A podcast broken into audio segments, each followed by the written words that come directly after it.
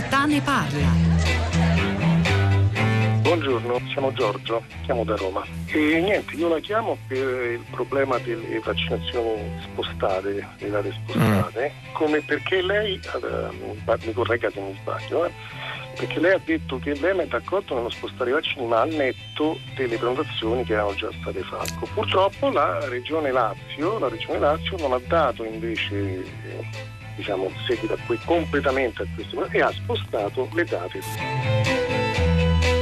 Sono Filippo D'Aformia. Senta, la mia domanda può apparire banale, ma mh, risponde a, a, così, a, un, a un quesito che mi sono posto. Lei ha letto l'intervista del presidente dell'AIFA che sostiene Palù. In pratica come eh, Pfizer dica ehm, dei ventuno giorni, soprattutto in relazione a una sperimentazione fatta su alcune migliaia di persone. Invece, dice lui, noi abbiamo vaccinato milioni di persone e ci rendiamo conto che il richiamo eh, a quaranta giorni eh, può essere ugualmente utile. La mia domanda banale è questa: ma come fa a dire questo il presidente dell'AIFA, che finora ha, si è vaccinato eh, nel secondo richiamo a ventuno giorni? Mi chiamo Carla e telefono dalla provincia di Genova, buongiorno. Io parlo sempre di vaccini, ma da un punto di vista leggermente diverso. Mm. Io collaboro con un'associazione che si occupa di sostegno all'allattamento, sì. E da tempo noi stiamo ricevendo segnalazioni, e non soltanto noi, Di, eh, di donne che vengono mandate a casa dalla vaccinazione perché allattano, alle quali viene posta la eh, richiesta o di decidere di non vaccinarsi o di smettere di allattare. Ma questo perché il consenso informato riporta ancora delle indicazioni non, a- non aggiornate, mentre la ricerca e le linee guida stanno andando tutte in un'altra direzione, che c'è compatibilità tra allattamento e vaccino.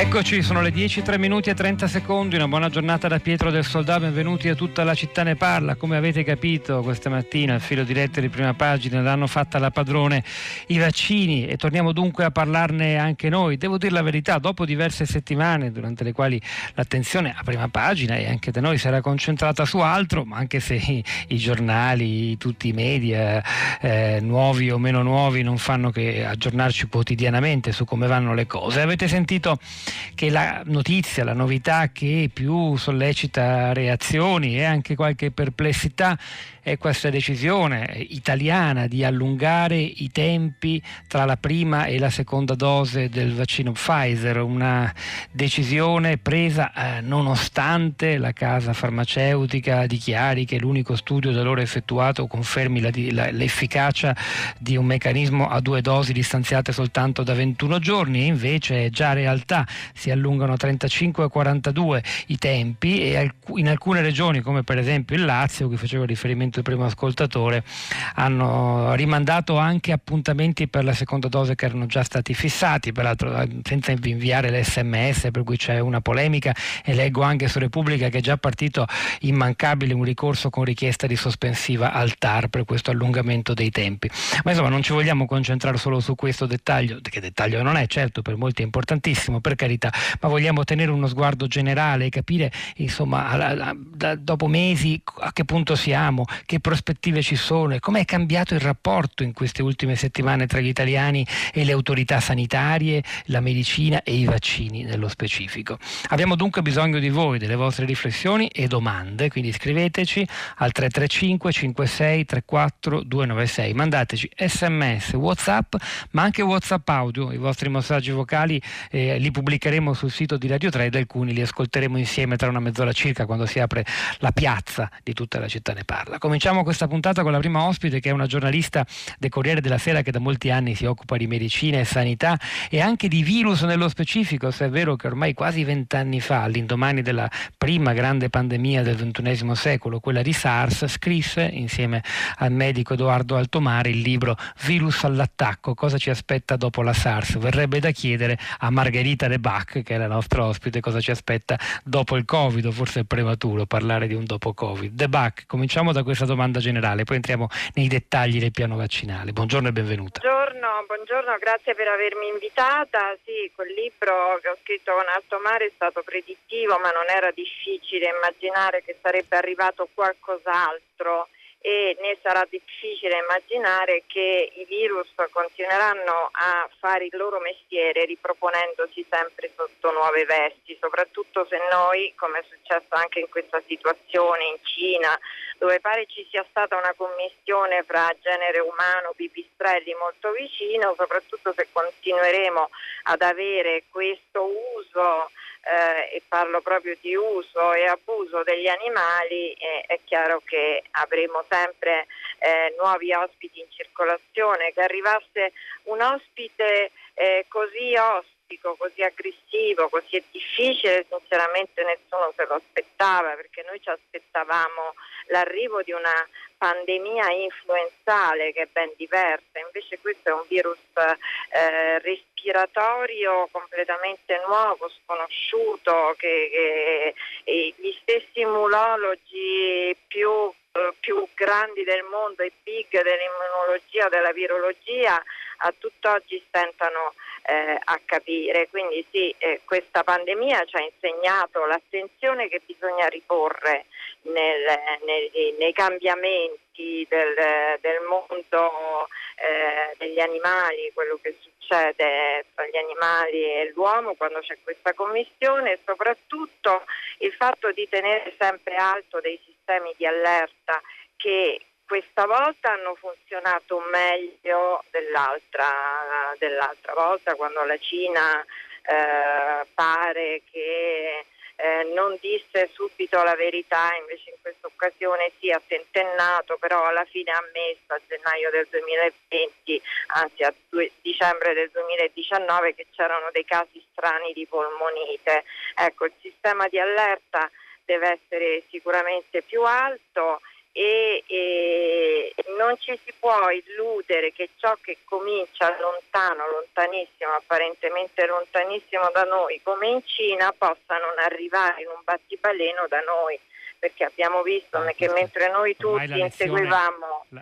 sì, eh, sì. Men- mentre noi tutti inseguivamo i turisti cinesi, adesso mi viene da dire poveri, che vengono messi in quarantena, lo Spallanzani con tutti Eh, con tutta la comitiva, perché si pensava che i cinesi eh, portassero, avrebbero portato da noi il virus, invece lui, il SARS-CoV due, era eh, da tempo fra di noi, per poi manifestarsi in quel modo esplosivo eh, nel, eh, in alcune zone della Lombardia.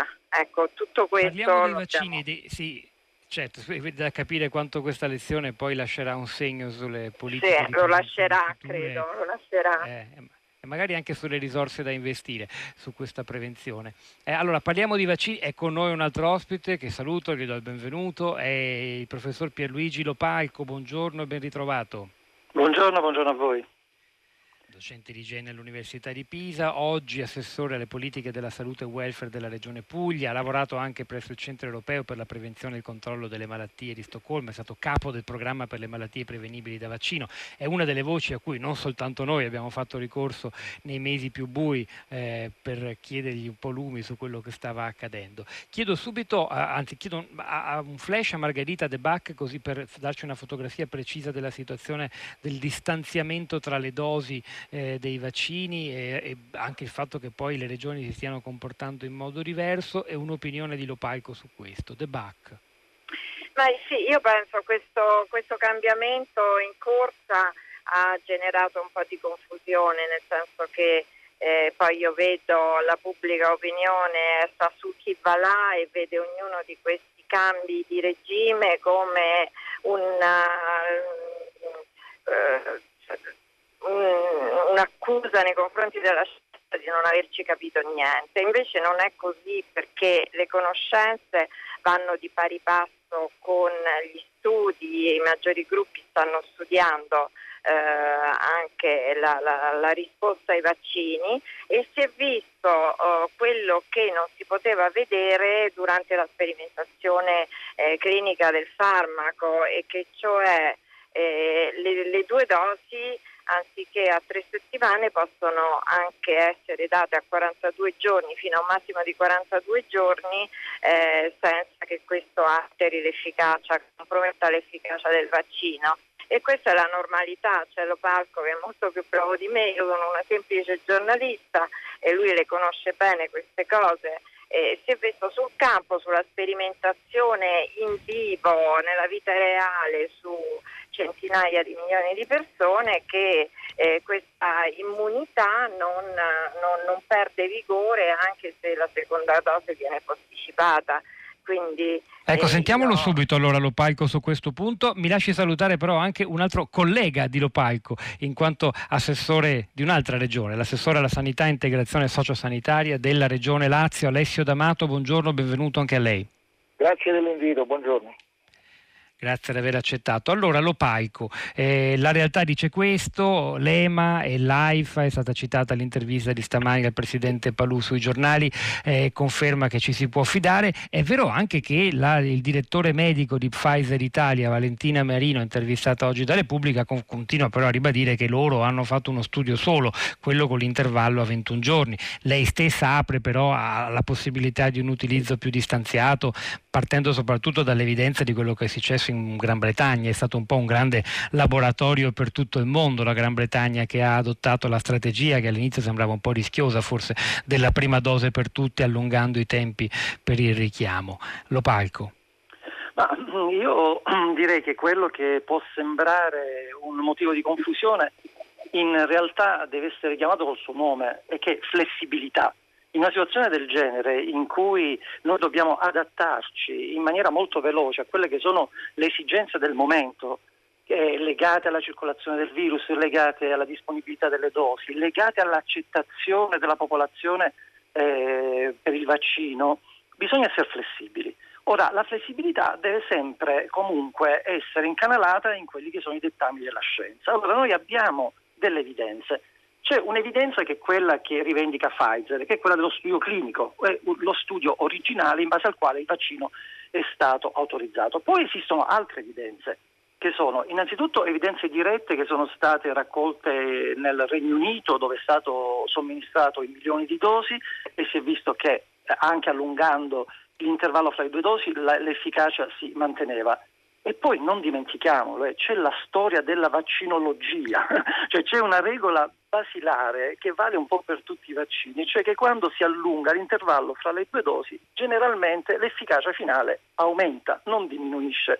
Qual è il problema? Il problema è che ovviamente aumentando la distanza fra le dosi si lascia il soggetto vaccinato per un periodo su- superiore, un periodo più lungo, meno protetto, finché non arriva la seconda dose. Ma quando arriva la seconda dose, l'effetto eh, diciamo di richiamo, quello che si chiama l'effetto booster sul sistema immunitario, generalmente è migliore se allunghiamo un pochino più in là la somministrazione di questa seconda dose. Dunque, in questa fase della pandemia, in cui oggettivamente eh, è calata eh, la circolazione ehm, del virus, in cui abbiamo visto che anche una sola dose comunque protegge nei confronti della malattia grave, beh, allungare Il, il cosiddetto richiamo, il tempo del richiamo, può liberare delle nuove dosi. Cioè libera, sono per, già per la mia regione eh, stiamo parlando di centinaia di migliaia di dosi che possono essere liberate per qualche settimana ed essere somministrate per arruolare nuove persone. Quindi alla fine, appunto, se noi traduciamo tutto nel termine flessibilità, io credo che in questo momento dobbiamo essere flessibili.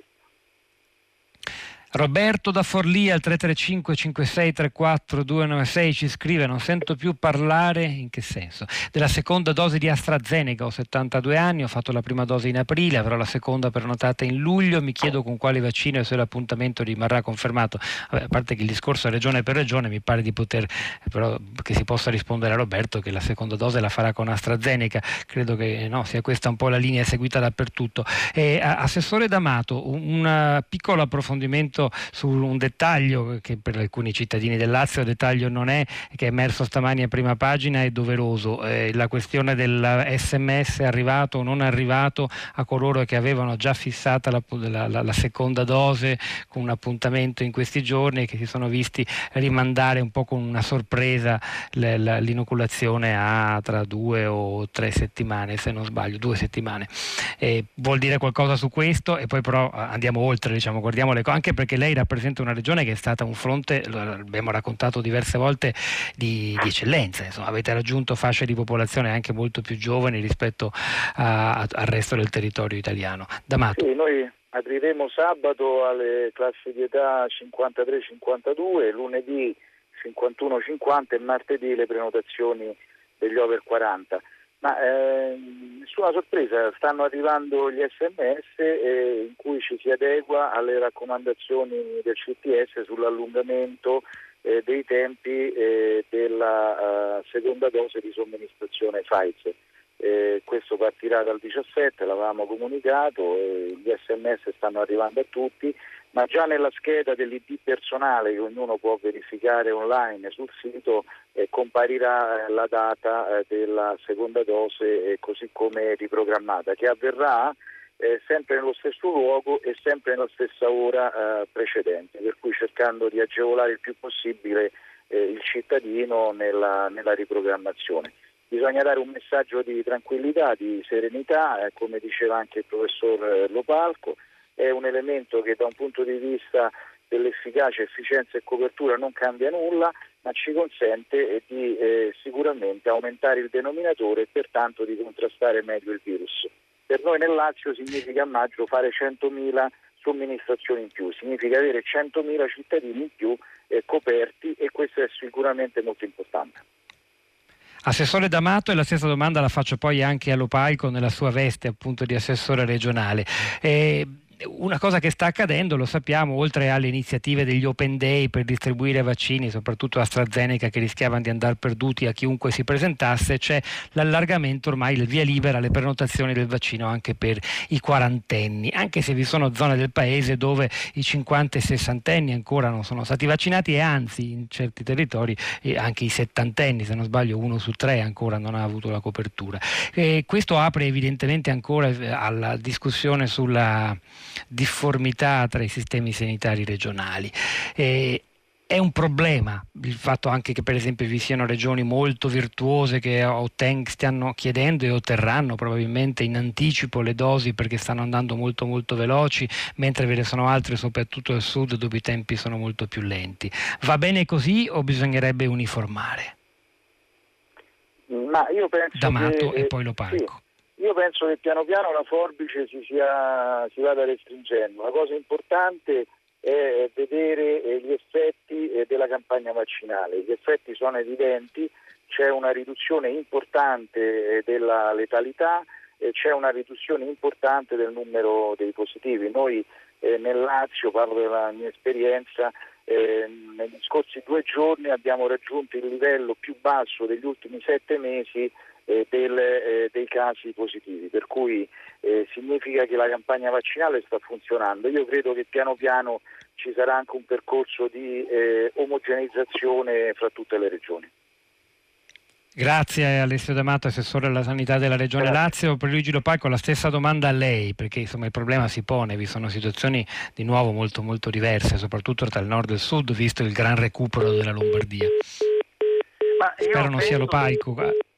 Ecco, sì, grazie. Prego Pierluigi Lopalco. Sono d'accordo con quanto ha detto il collega D'Amato, cioè io credo che sul lungo periodo le situazioni andranno via via, ad, come dire, le differenze andranno ad assottigliarsi. Eh, per esempio noi in, questo, in questa settimana stiamo, abbiamo chiesto e stiamo ricevendo cinquantamila dosi in più di vaccino AstraZeneca perché abbiamo finito le scorte, e mi sembra giusto che sia così, cioè eh, se c'è una richiesta maggiore in una regione le altre regioni vanno in soccorso, ma io parlerei di soccorso appunto, parlerei di aiuto e di bilanciamento fra le regioni, perché poi lo sappiamo che alla fine, così come è stato detto, eh, si dice da sempre, una testa un vaccino, cioè ogni italiano avrà diritto ad una vaccinazione. Se in un certo momento, per, qual- per qualche motivo, magari in una regione c'è una minore percezione del rischio, perché magari questa, una regione è stata meno colpita di un'altra, e oggettivamente questo sappiamo bene essere un, come dire, il motore principale per andarsi a vaccinare. Quando, quando uno ha visto intorno a sé e ha percepito per esperienza diretta cosa significhi questa malattia, eh, è spinto a chiedere la vaccinazione, a chiederla con forza. In, al- in, altre, in alcune regioni magari questa forza non c'è, ci vorrà più tempo a convincere la gente a vaccinarsi, ma sicuramente, ripeto, nel medio periodo poi vedremo che le differenze si assottiglieranno. Pierluigi Lopalco, eh, grazie anche a lei. Elettra scrive, ecco, avete sentito la conferma che la linea è caduta. Elettra conferma, no, scrive in un messaggio questo, ed è un messaggio interessante per, proprio per aprire anche una, una, una nuova pagina in questa puntata di Tutta la città ne parla dedicata ai vaccini. Lei dice: domina se non la confusione, perlomeno l'incertezza. Chissà se è proprio così, se Elettra ha ragione o se comunque questo sms è interessante perché è sintomo di una certa qual stanchezza, nonostante i successi straordinari che stiamo ottenendo, perché, ripetiamolo, ricordiamoci come quello che pensavamo sei o sette mesi fa, non avremmo mai immaginato di ritrovarci a maggio duemilaventuno a parlare della vaccinazione per i quarantenni, a porci il problema della compatibilità o meno del vaccino con eh, neomamme che allattano. Fantascienza sembrava soltanto quest'inverno. Allora, sullo stato psicologico, sulla fiducia che gli italiani ancora hanno nei confronti delle autorità sanitarie, della scienza in generale eh, e, su, e dei vaccini nello specifico, vogliamo ora parlare, oltre che con Margherita De Bac, se ha ancora un po' di minuti per rimanere con noi, con una nuova ospite che è la professoressa Guendalina Graffigna. Buongiorno e benvenuta. Buongiorno, buongiorno a tutti. Che insegna psicologia dei consumi e della salute all'Università Cattolica di Milano, dove dirige l'Engage Minds Hub, che è un osservatorio sui comportamenti degli italiani che in questi mesi si è particolarmente concentrato sulle nostre reazioni psicologiche alla pandemia e, e diciamolo pure anche all'infodemia, quella confusione o incertezza di cui parla la nostra ascoltatrice, alimentata in particolare dai mezzi di comunicazione, non solo in Italia, in tutto il mondo, ma in Italia in maniera particolare. E, e ripartiamo da Da, dalla fiducia nei vaccini. Secondo lei i risultati di cui abbiamo parlato oggi, il fatto che al netto de, dell'allungamento dei tempi tra le due dosi o difformità tra le regioni si stia andando avanti eh, molto, poteva, si poteva far meglio, chiaro, però insomma il risultato complessivamente raggiunto è gigantesco, soprattutto rispetto al terrore assoluto che ci paralizzava soltanto qualche mese fa. E co- come stanno gli italiani? Come la stanno vivendo questa cosa? Come ha influito sul loro rapporto con le autorità sanitarie e col vaccino in particolare? Ma allora, sicuramente noi stiamo osservando un miglioramento del livello di fiducia verso la campagna vaccinale e verso Eh, diciamo la, le misure preventive in questo momento. Eh, ci sono sempre più italiani fortemente convinti di vaccinarsi. Dall'altra parte però osserviamo uno zoccolo duro di quelli che sono resistenti in una percentuale che rimane sostanzialmente costante a partire da marzo dell'anno scorso, quindi quando il vaccino non c'era ancora. Quello che cambia effettivamente erode la parte dei cosiddetti esitanti, cioè quelli che hanno dei dubbi, e soprattutto nelle fasce più giovanili, quindi cinquantenni, quarantenni. Penso che oggi un elemento motivatore molto forte è anche l'incentivazione per la, l'idea di poter poi partire in vacanza, ripartire in una vita quotidiana un pochino più normale grazie alle vaccinazioni. Questo è sicuramente un elemento che, al di là della scienza, al di là delle autorità, eh, da un punto di vista proprio di psicologia, di psicologia dei consumi, aiuta, cioè di avere delle incentivazioni un pochino più concrete. E poi l'altro elemento, come anche veniva citato prima, è quello un po' del passaparola e di vedere delle esperienze dirette di persone vicine che stanno iniziando a vaccinarsi senza problematiche, ma anzi con una maggiore serenità dopo la vaccinazione. Questi sono degli elementi che portano ad una forma di immunità di gregge non tanto immunologica, non tanto medica, ma da un punto di vista psicologico-sociale, cioè il fatto di eh, vedere che la comunità, la comunità che per se stessi conta, inizia ad approvare questo tipo di comportamento e a metterlo in atto. E quindi, dato che noi siamo un po' tutti animali sociali, questo ci rassicura e ci orienta nei nostri comportamenti. Quindi quello che noi vediamo è un'erosione dei, dei dubbi della fascia degli esitanti eh, verso le vaccinazioni, maggiore fiducia. Dall'altra parte però dei segnali critici. I segnali critici sono innanzitutto sull'aspettativa che i vaccini eh, possano veramente risolvere questa situazione pandemica. Cioè quindi eh, gli italiani oggi sì, sono più aperti all'idea di vaccinarsi, ma dall'altra parte anche un po' sfiduciati e un po' preoccupati eh, che la situazione di sofferenza anche sociale, economica, oltre che clinica, eh, dovrà continuare per ancora un po' di mesi. E, e l'altro elemento è la relazione, la fiducia con la scienza. Questa, ahimè, nonostante questi grandissimi risultati da un punto di vista della ricerca biomedica, ehm, ha portato in realtà un, una frattura tra la popolazione generale e il mondo scientifico. All'inizio dell'anno di marzo duemilaventi c'era una fortissima aspettativa, una grandissima attenzione verso tutto il mondo scientifico, tutto il mondo medico, eh, poi per via della, anche spesso della comunicazione un po' poco coordinata tra diversi esperti, tra diversi interlocutori, eh, questo ha portato una grande confusione, una grande frustrazione e anche un po' di delusione e di diminuzione della fiducia eh, verso la scienza.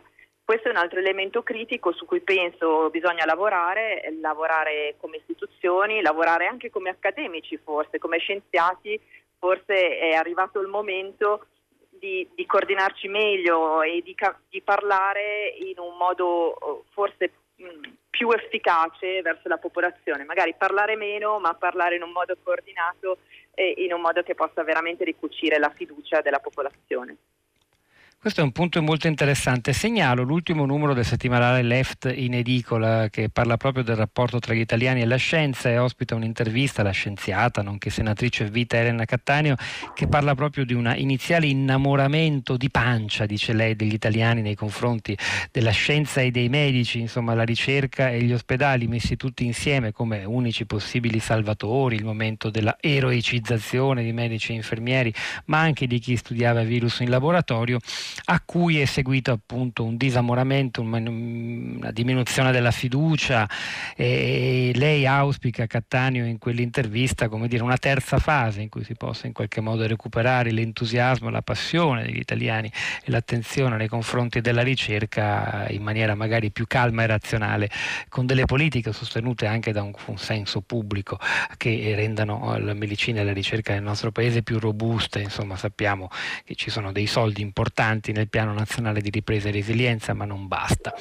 Margherita De Bac, su questo punto, da comunicatrice di lungo corso, mi passi l'espressione, dei, dei temi della medicina e della salute, eh, lei vede, cioè, c'è un problema. Quella signora che ha scritto: vedo ancora non, tanta, con tanta incertezza. Vabbè, l'incertezza è costitutiva della ricerca scientifica, questo avremmo dovuto impararlo ormai un po' tutti, ma più in generale eh, abbiamo imparato qualcosa. L'infodemia, di cui molto si è discusso, che sui vaccini ha fatto effettivamente un po' di disastri, eh, sì, sta migliorando, bisogna, come, come giudica? No, bisogna fare assolutamente autocritica per come sono state date le informazioni su questa eh, pandemia. Eh, si dà tanto responsabilità ai social, a quanto alla velocità con cui oggi le notizie corrono. A me succede di passare tutto il giorno al giornale, di stare arrivare a casa a mezzanotte e mia figlia che mi dice: ah sai, è successo questo, hai visto? Ed è una notizia completamente eh, diversa da quella che, di cui io fino a quel momento mi sono attrattata. Quindi c'è un effetto distorsivo eh, di questo modo di comunicare diverso da quello tradizionale, che effettivamente rende molto più difficile tutto. Ciò non toglie che oggi la seria comunicazione sulla scienza e sulla medicina si può ancora fare e si deve fare. Eh, c'è spazio ancora per scrivere, per fare approfondimenti e per fare veramente un, un lavoro di servizio come dovrebbe essere eh, il nostro. Io prima dicevo abbiamo imparato tante cose dalla pandemia e dovremo imparare anche a gestire la comunicazione in tempi di pandemia, e questa gestione della comunicazione dovrebbe partire anche eh, dagli enti istituzionali, dalle autorità scientifiche che, che sono la fonte eh, delle notizie. Non so, io penso all'individuazione di eh, un certo numero di portavoce che portino le notizie fino eh, alla, a livello di divulgazione all'opinione pubblica. Questo sarà necessario. Oggi abbiamo visto una passerella di esperti che si sono avvicendati anche per colpa nostra su giornali e, T V e, e televisioni, ognuno che ha espresso... Questo peraltro, mi corregga se sbaglio, De Bac, è stato un po' uno specifico italiano, per esempio negli Stati Uniti, dove pure c'era una grande succede, parte di popolazione sì. negazionista, però parlava soprattutto Anthony Fauci già ai tempi di Trump. Appunto, infatti è questo, parla Fauci e basta. Io infatti pensavo a un sistema simile, un sistema adesso... Eh, il nuovo comitato tecnico scientifico, ad esempio, è stato ridotto a dodici persone, c'è un portavoce, c'è un coordinatore, parlano molto meno, ma la responsabilità non è tanto di quelli, non è loro che erano al centro della comunicazione, quanto a tutto quello che si è mosso intorno e che non si doveva muovere, perché è stato veramente difficile per il normale cittadino eh, capire. E se molte diffidenze adesso si sono create intorno alla, all'opportunità di vaccinarsi, eh, purtroppo è anche colpa eh, di questo circo mediatico che si è creato. Insomma, non tutti eh, sono, devono essere colpevolizzati eh, di tenersi lontano dai vaccini, perché alcuni veramente non hanno capito, si sono messi paura. E magari anche imparare a scegliere quando si va, ci si informa che le fonti ecco, che ci vabbè, paiono quello, più autorevoli e fondate. Questo è un comportamento che è in capo appunto ai singoli eh sì, consumatori o fruitori dell'informazione, ai singoli cittadini, di cui si occupa proprio la psicologa Guendalina Graffigna, alla quale voglio chiedere in chiusura di questa prima parte di Tutta la città ne parla un'altra domanda difficilissima ma che non possiamo evitare. Da psicologa che ha guardato all'impatto del Covid su tutti noi, siamo pronti per le riaperture e per un ritorno alla normalità, mettiamola pure tra virgolette, della vita sociale, delle interazioni, ad uscire di nuovo di casa come prima, a fare le cose che facevamo prima? Abbiamo la stessa disposizione d'animo, la stessa voglia, o ne abbiamo di più addirittura, come sostengono alcuni? O forse invece no, questa chiusura e questa rinuncia per molti mesi alla socialità lascerà un segno di lunga durata? Graffigna. Ha estremamente voglia e bisogno di ritornare alla normalità.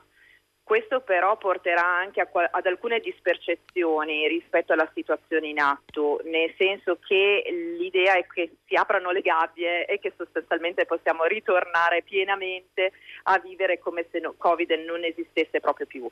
Questo è un rischio perché eh, porta ad abbassare i livelli di guardia rispetto alle misure di prevenzione del contagio, eh, ci porta ad essere meno vigili nei nostri comportamenti. Lo vediamo, insomma, le persone hanno voglia di uscire giustamente, hanno voglia di socialità, hanno voglia di, di fare gli aperitivi e, e di dimenticarsi un po' quelle che sono anche le regole igieniche di base per eh, ridurre la propria esposizione a Covid, ma in generale anche a diversi rischi di salute. Quindi questo è il primo punto. La maggioranza sì, assolutamente ha voglia, è pronta, ma questo por- por- rischia di azzerare il ricordo di ciò che abbiamo vissuto, abbassare ancora di più eh, la percezione del rischio, e quindi per assurdo, anziché portarci un apprendimento rispetto a come dobbiamo comportarci per evitare rischi di salute, eh, metterci ancora più potenzialmente a rischio nelle nostre condotte. Poi è anche vero, come accennava lei, che invece c'è una porzione della popolazione, forse minoritaria, ma di chi ha sofferto molto fortemente da un punto di vista psicologico eh, per i, i lutti dovuti alla pandemia, per eh, l'isolamento sociale eh, dovuto alle misure preventive. Ecco, in questi casi sicuramente ci sono eh, c'è una forte ansia, una forte preoccupazione all'idea di ripartire, e allora lì una ulteriore chiusura, un po' un attaccamento alla tana, viene detto in gergo in psicologia, cioè siamo, eh, abbiamo vissuto una situazione molto protetta, molto diversa, molto di, di chiusura, e l'idea di ripartire inizialmente potrebbe por- provocare preoccupazione e ansia. Però eh, proprio a quello mi riferivo, evidentemente. Sì. Questo in situazione prego, prego, scusi. Di, di maggiore sofferenza, ecco, quindi sono mm. situazioni che anche pregresse, diciamo, rispetto alla pandemia, eh, probabilmente avevano delle situazioni di maggiore deprivazione eh, psicologica e sociale. Certamente un gruppo di persone molto bisognose e da osservare e da monitorare. Quello che più mi preoccupa. E noi, noi lo faremo nel nostro piccolo. Magari grazie anche alle vostre competenze, quelle dell'Engage Minds Hub, l'osservatorio sui comportamenti degli italiani che si è molto concentrato sull'impatto della pandemia, che la professoressa Guendalina Graffigna, psicologa, dirige all'Università Cattolica del Sacro Cuore di Milano. Grazie a lei, grazie a Margherita De Bac, grazie agli assessori Pierluigi Lopalco e Alessio D'Amato. Noi continuiamo in musica con una canzone del cantautore Motta che richiama insieme a un senso di unità e di spaesamento, un brano che si chiede dov'è l'Italia, una domanda che implicitamente porta con sé il bisogno di riconoscersi in una comunità, un bisogno che è diventato ancora più forte durante la pandemia. Dov'è l'Italia? Motta.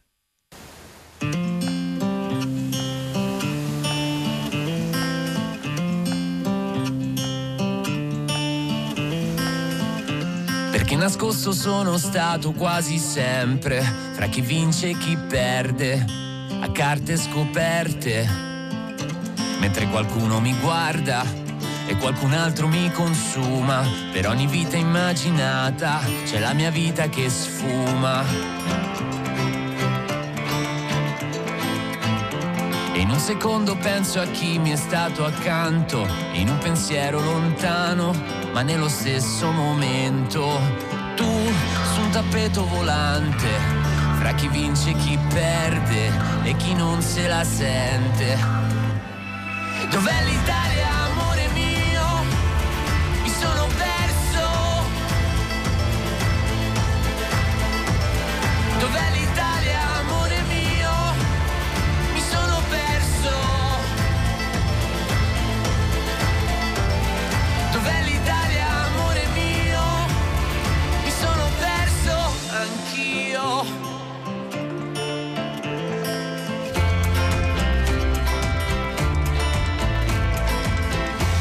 Quella volta due passi dal mare, fra chi pregava la luna e sognava di ripartire. L'abbiamo vista arrivare, con l'aria stravolta di chi non ricorda cos'era l'amore e non sa dove andare.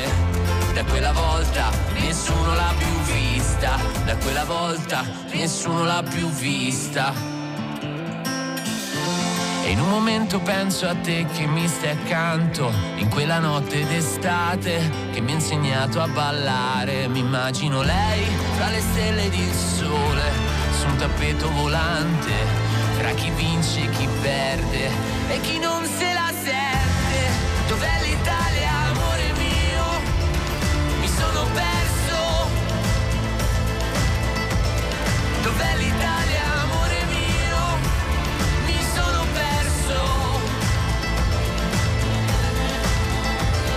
Dov'è l'Italia, amore mio? Mi sono perso anch'io. Mi sono perso anch'io.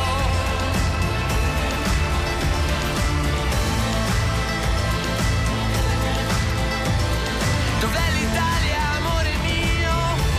Mi sono perso. Dov'è l'Italia? Perso. Lo smarrimento di Motta, dov'è l'Italia, che forse in parte almeno riflette quel senso di incertezza e spaesamento che affiora anche eh, da alcuni messaggi degli ascoltatori, come quello di Elettra che sottolinea l'incertezza di fronte, scusate voi il microfono un po' basso, l'incertezza di fronte alle notizie sui vaccini. Eh, è il momento di vedere se è questo proprio lo stato d'animo che predomina tra chi ci sta seguendo e in rete. Lo facciamo con Rosa Polacco. Rosa, a te la parola. Ciao Pietro, buongiorno. Allora, intanto qualche commento, o meglio, vediamo la mappa che emerge stamattina dai social network. Sul nostro profilo Facebook Angelo scrive: Friuli Venezia Giulia, aperto lunedì le prenotazioni per i giovani cinquantenni, attesa di un'ora online e cinque minuti tra accesso e compilazione, mi inoculo tra qualche giorno, evviva, aggiungiamo. Lucia dice: ultimamente ottimo lavoro, quantomeno a Roma, gli hub vaccinali sono organizzati, si sta andando speditissimi, una volta tanto grazie. Poi ancora dal sito blogo punto it: cosa dicono gli italiani dei vaccini sul web e sui social network? Sono stati analizzati da T-Voice ventunomilacinquecento testi sull'argomento vaccini presenti sui siti e sui social. ventisei aprile e il dieci maggio. Il sentimento degli italiani è diviso in tre tranche più o meno uguali, più o meno. Il ventisei per cento esprime pareri positivi, il trentanove per cento neutrale, il trentacinque per cento opinioni negative. Si parla soprattutto di case farmaceutiche, del piano nazionale, dell'operato dell'Unione Europea e dei ritardi nelle somministrazioni. Ora sentiamo la vostra voce dal vivo. La prima ascoltatrice di stamattina è Erika da Bressanone. Buongiorno. Buongiorno. Allora, Prego, Erika, la, lei.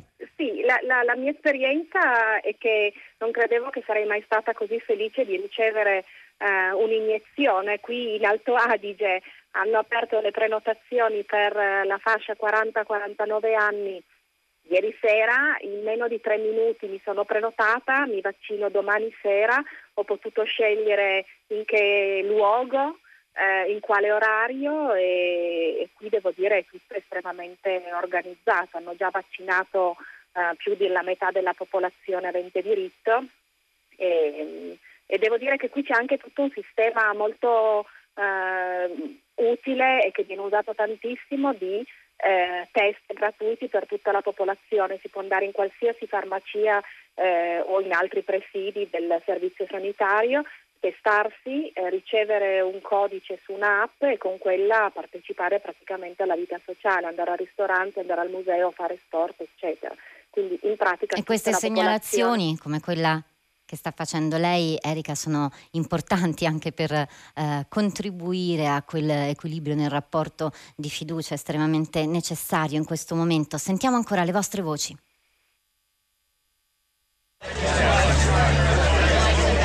Giovanna da Roma. Mm, io non discuto la validità della scelta, che è stata comprovata da una vasta esperienza e dai risultati sul campo in Inghilterra, per esempio. Quello che metto in dubbio e che trovo irritante è la scelta di cambiare in corsa e retroattivamente il gioco, includendo nella scelta, in questa scelta, una platea di cittadini che aveva concordato, accettato e firmato un consenso informato, appunto, che includeva anche delle date precise, rendendo loro virtualmente impossibile qualsiasi possibilità di riprogrammazione. Avrei trovato molto più razionale questa scelta, ma applicata a chi prenotava dal diciassette in poi, quindi eh, una cittadinanza che era consapevole delle nuove regole avrebbe potuto scegliere sulla base di date certe. Così eh, si rende impossibile qualsiasi tipo di contromisura a, a migliaia di cittadini. Se è più efficace farlo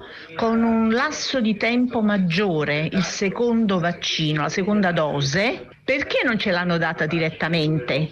Più lontana, il secondo appuntamento? Sono troppo stupida per capirlo da sola, grazie. Luisa. Grazie anche a Giovanna e a Luisa. Adesso c'è Ennio collegato da Milano, buongiorno. Ah, buongiorno cara, sono, sono Ennio, ho fatto il ricercatore, ho lavorato al primo antitumorale nel mondo, grande successo, ricercatori che saltavano il pasto e non andavano in vacanza. L'ultima telefonata della signora mi ha messo nella disperazione, disperazione più, più totale. Bisogna cercare di fidarsi di chi lavora per noi. C'è stato un periodo dove tutti si era disperati e silenziosi. Appena le cose cominciano ad andare meglio, ecco che si dà libera, libero sfogo, ecco che torna alla, l'elemento di fiducia. Ennio, grazie anche per il suo contributo. Giornale Radio, Onda Verde, torniamo tra poco. Tutta la città ne parla. Questo intervento è realizzato in collaborazione con il Ministero del Lavoro e delle Politiche Sociali,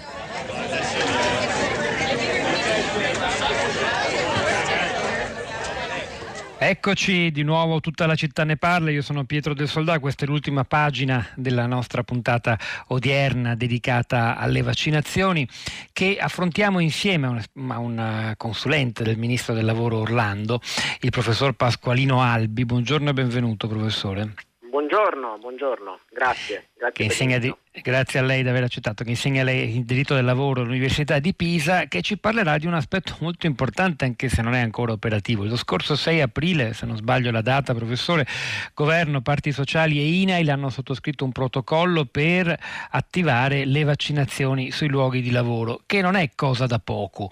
Eh, non è ancora partito la, la cosa, inizierà a fine maggio se non sbaglio. Sentivo anche ieri in televisione il ministro Orlando non, non, non in grado di dare una certezza assoluta sui tempi d'avvio, e però insomma noi vorremmo chiederle, visto che se ne sta occupando, ci sta lavorando insieme a, al ministro, che cosa ci dobbiamo aspettare, quanto, che impatto avrà, e poi che trasformazione devono adottare le aziende per trasformarsi in hub vaccinali. Ovviamente significa disposizione di spazi, di organizzazione della logistica, avere personale medico e infermieristico a disposizione. Come ci si muove?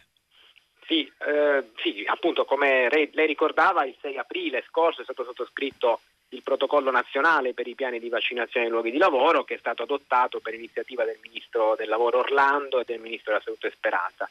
Il protocollo eh, ha una portata storica nelle relazioni sindacali. Parliamo di un accordo su un tema davvero particolare che viene sottoscritto dalle parti sociali, aggiungo da una platea davvero molto estesa di parti sociali con una condivisione quasi unanime, e dal Ministero del Lavoro, oltre che dal Ministero della Salute, e questo accordo ci fa cogliere il rapporto profondo tra salute e lavoro. Quindi c'è un'idea di fondo che la salute è una condizione necessaria per garantire la ripresa o la continuazione delle attività economiche, che dunque la tutela della salute dei lavoratori è un valore che non confligge con la libertà d'impresa, anzi è la base del corretto funzionamento delle attività eh, economiche. Quindi qui diciamo semplicemente questo: c'è un senso di responsabilità che è stato dimostrato dalle parti sociali, e le imprese hanno avvertito la responsabilità sociale di collaborare attivamente all'iniziativa vaccinale, con l'offerta di spazi aziendali e con l'impegno alla vaccinazione diretta del proprio personale. Quindi precisiamo questo aspetto: il protocollo vaccinale nei luoghi di lavoro vuole essere un canale che va ad integrarsi pienamente nel piano nazionale delle vaccinazioni coordinato dal commissario straordinario generale Figliuolo, e quindi questo protocollo del sei aprile traccia una cornice giuridica per introdurre una possibilità in più di vaccinazione, con lo scopo di alleggerire il carico delle strutture sanitarie pubbliche, che avranno meno persone da vaccinare, e quindi potremo immaginare una riduzione dei tempi di eh, attesa. Quindi eh, questo aspetto è, credo, quello eh, più importante per osservare questa opportunità. Quindi poi l'intero protocollo si colloca in un'iniziativa di sanità pubblica e opera, questo è importante dirlo, sulla base di un meccanismo volontaristico, perché libera è l'adesione delle imprese e libera ovviamente l'adesione del lavoratore alla vaccinazione.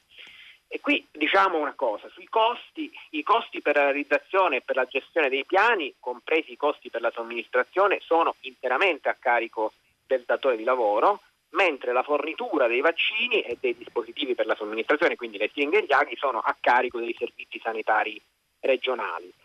E, e poi l'elemento che possiamo aggiungere è che se la vaccinazione viene eseguita in orario di lavoro, il tempo necessario alla vaccinazione è equiparato a tutti gli effetti all'orario di lavoro. Quali sono... Senta professore, la curiosità è grande rispetto al tema della logistica, perché insomma sì, trasformare una parte della propria azienda in hub vaccinale con sì, la sala d'attesa per l'osservazione, sì, eh, per non parlare poi della conservazione al freddo del vaccino, tutte sì, queste cose ovviamente sembrano realizzabili solo da grandi aziende che hanno molti soldi e, e molti spazi. Leggo di un'iniziativa che insomma forse si può anche fare il nome, comunque di un gigante del fast food che si chiama Torniamo Concorrenti, che vuole non solo vaccinare i propri ma offre anche la possibilità a piccoli ristoratori che non hanno ovviamente i mezzi per fare altrettanto di, di vaccinare anche i loro dipendenti. Certo, allora qui eh, eh, ovviamente eh, quello che dice è vero, eh, eh, è ovvio che l'impresa di maggiori di, di dimensioni più grandi può più facilmente eh, ricorrere a, a questa soluzione. Il protocollo prevede ovviamente che i datori di lavoro possano organizzare singolarmente o in forma aggregata, quindi che vi possa essere un'aggregazione fra più soggetti imprenditoriali per organizzare il piano vaccinale aziendale in, nei luoghi di lavoro. Ma comunque noi abbiamo previsto tre strade diverse. La prima è quella ovviamente di una eh, organizzazione interna, quindi l'impresa con la sua organizzazione eh, procede all'elaborazione di questo piano vaccinale, quindi in questo senso eh, questa ipotesi eh, è una, un'ipotesi che si sviluppa dentro eh, diciamo, la stessa organizzazione aziendale. Poi la seconda ipotesi è quella di, eh, dell'impresa che si rivolge ad una struttura privata convenzionata e dunque con una specifica convenzione con strutture che sono in possesso dei requisiti per la vaccinazione e con oneri ovviamente a proprio carico, e, e infine la terza ipotesi è quella che riguarda quei datori di lavoro che non hanno obbligo di nomina del medico competente e che non possono rivolgersi ad una struttura privata convenzionata. Allora in questo caso possono rivolgersi alle strutture sanitarie dell'I N A I L e in questo caso, trattandosi di una mm. iniziativa vaccinale pubblica, gli oneri restano a carico dell'I N A I L. Quindi abbiamo immaginato questi tre eh, percorsi che possono favorire eh, le strade eh, diverse anche in relazione alle dimensioni, alle caratteristiche. Anche per scongiurare un effetto di, di disuguaglianza tra chi è più forte e può vaccinare, magari far tornare subito e più velocemente in presenza tutti i propri lavoratori rispetto ad altri, certo, che ne verrebbero più indietro, certo, immagino. Certo, certo. Senta, e, e, vabbè, la domanda sui tempi non ha risposto, non sapeva rispondere neppure il ministro ieri sera in un'intervista in televisiva, quindi non voglio darle questa responsabilità, però eh, immaginiamo che davvero, come dicono le previsioni più ottimistiche, si parta a fine maggio. Quanto durerà? Eh, affiancherà il piano nazionale fino alla fine? Sarà un percorso lungo? Certo, è una cosa certo, prevista anche per le prossime vac- se ci saranno richiami l'anno prossimo, cioè una cosa che diventa strutturale, non temporanea. Noi abbiamo posto le basi affinché questa eh, sia un'iniziativa che dura nel tempo mh, e quindi mh, vorrei proprio rimarcare questo aspetto. Ave- abbiamo costruito un impianto giuridico condiviso da sostanzialmente tutte le organizzazioni sindacali, con alcune eh, eccezioni, e questo elemento eh, ci dà la possibilità di ritornare, se sarà necessario, su questo impianto per eh, renderlo eh, strutturale, eh, se, se questo può, può essere utile, ma come un canale che si aggiunge e si coordina ovviamente con il piano nazionale. Questo Pasqualino Albi, insegna diritto del lavoro all'Università di Pisa, consigliere del ministro Orlando, grazie per averci chiarito un po' di, di cose intorno a questo importante progetto di vaccinazione nei luoghi di lavoro. Noi ci fermiamo qui, è il momento di Radio tre Mondo. Hanno lavorato a questa puntata di Tutta la città ne parla Giulio Salvatelli alla parte tecnica, a suo fianco Cristina Faloci in regia, Pietro del Soldato, Rosa Polacco a questi microfoni e poi la nostra curatrice Cristiana Castellotti e Sara Sanzi, che vi danno appuntamento a domattina alle dieci.